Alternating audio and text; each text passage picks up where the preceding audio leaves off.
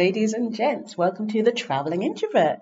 It's been a very busy few months for me, and I just want to take a look back at some things. And so today's episode is going to be about uncomfortable or you know questions that you get asked. As an introvert, it's bad enough as it is having to answer questions from strangers.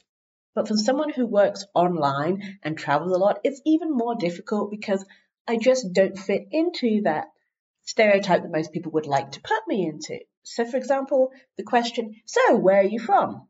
Well, okay, I'm from England. That doesn't really mean anything because they'd be like, Oh, so what's the weather like there? Or you, it's, you must be really far from home. And I'm like, I haven't been there in 13 years. I don't know what the weather's like there. I'll, let me look up on weather.com. Unfortunately, it's based on people's misuse of the English language. What they they want to know where I'm from, yes, but then they leap to the assumption that because that's where I'm from, that is where I currently live. And so I, I tend to find that a lot of these problems come from people assuming stuff. So that's one thing, the where are you from question.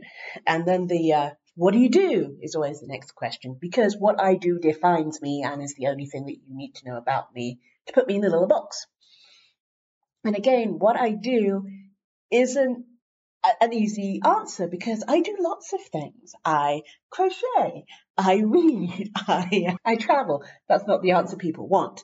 Again, misuse of the English language. What they really want to say is, what do you do for work? Or what is your job? But they say, what do you do? Depending on how I'm feeling will depend on the answer you get. But also, it's like, well, I I work, I, I have a job, and I, I do multiple things. And I don't just do one thing, I, I do many different things because I am multifaceted. I'm a human that does m- many things. And because I, I get bored easy. And I like to help people. So I, there's various things that I do. I have about three or four main things that I do. But again, it's very confusing to people. And then it's the, I got this from a taxi driver recently.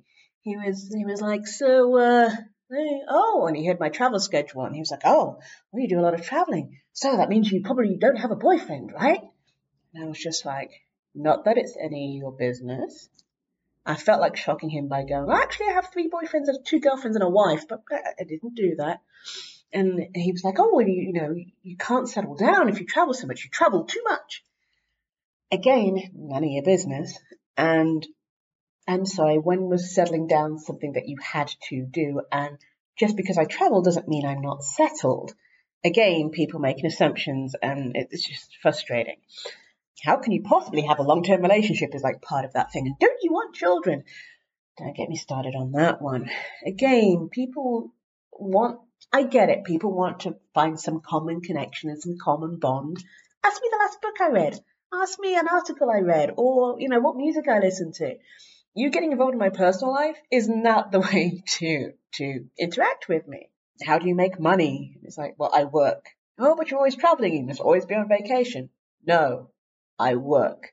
And I think this is something that people really have a problem with understanding. Just because I might be in Asia one day and then in Barcelona speaking for another day and then back to New York to help with a charity gig sometime else, they assume that all I'm doing is sightseeing. And really, it's more like working 16 hour days, stressing about internet and where to do laundry. Being what people call a, a, digital nomad or a remote worker or a location independent worker or an entrepreneur, whatever other word you want to use, comes with work. You have to work. It's not get rich quick. I mean, lottery ticket kind of get rich quick. I would love that. Actually, I'm not even sure I can cash in a lottery ticket in half the countries I'm in. But it comes with work. And people these days still want you to fit in these little like, oh, you're an accountant, or oh, you're this, and oh, you're that. And one of my jobs is actually fairly traditional. I just happen to do it online.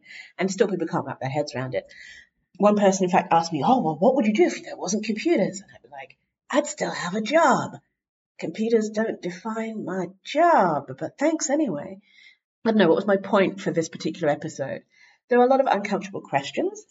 Answer them as you will and how you see fit.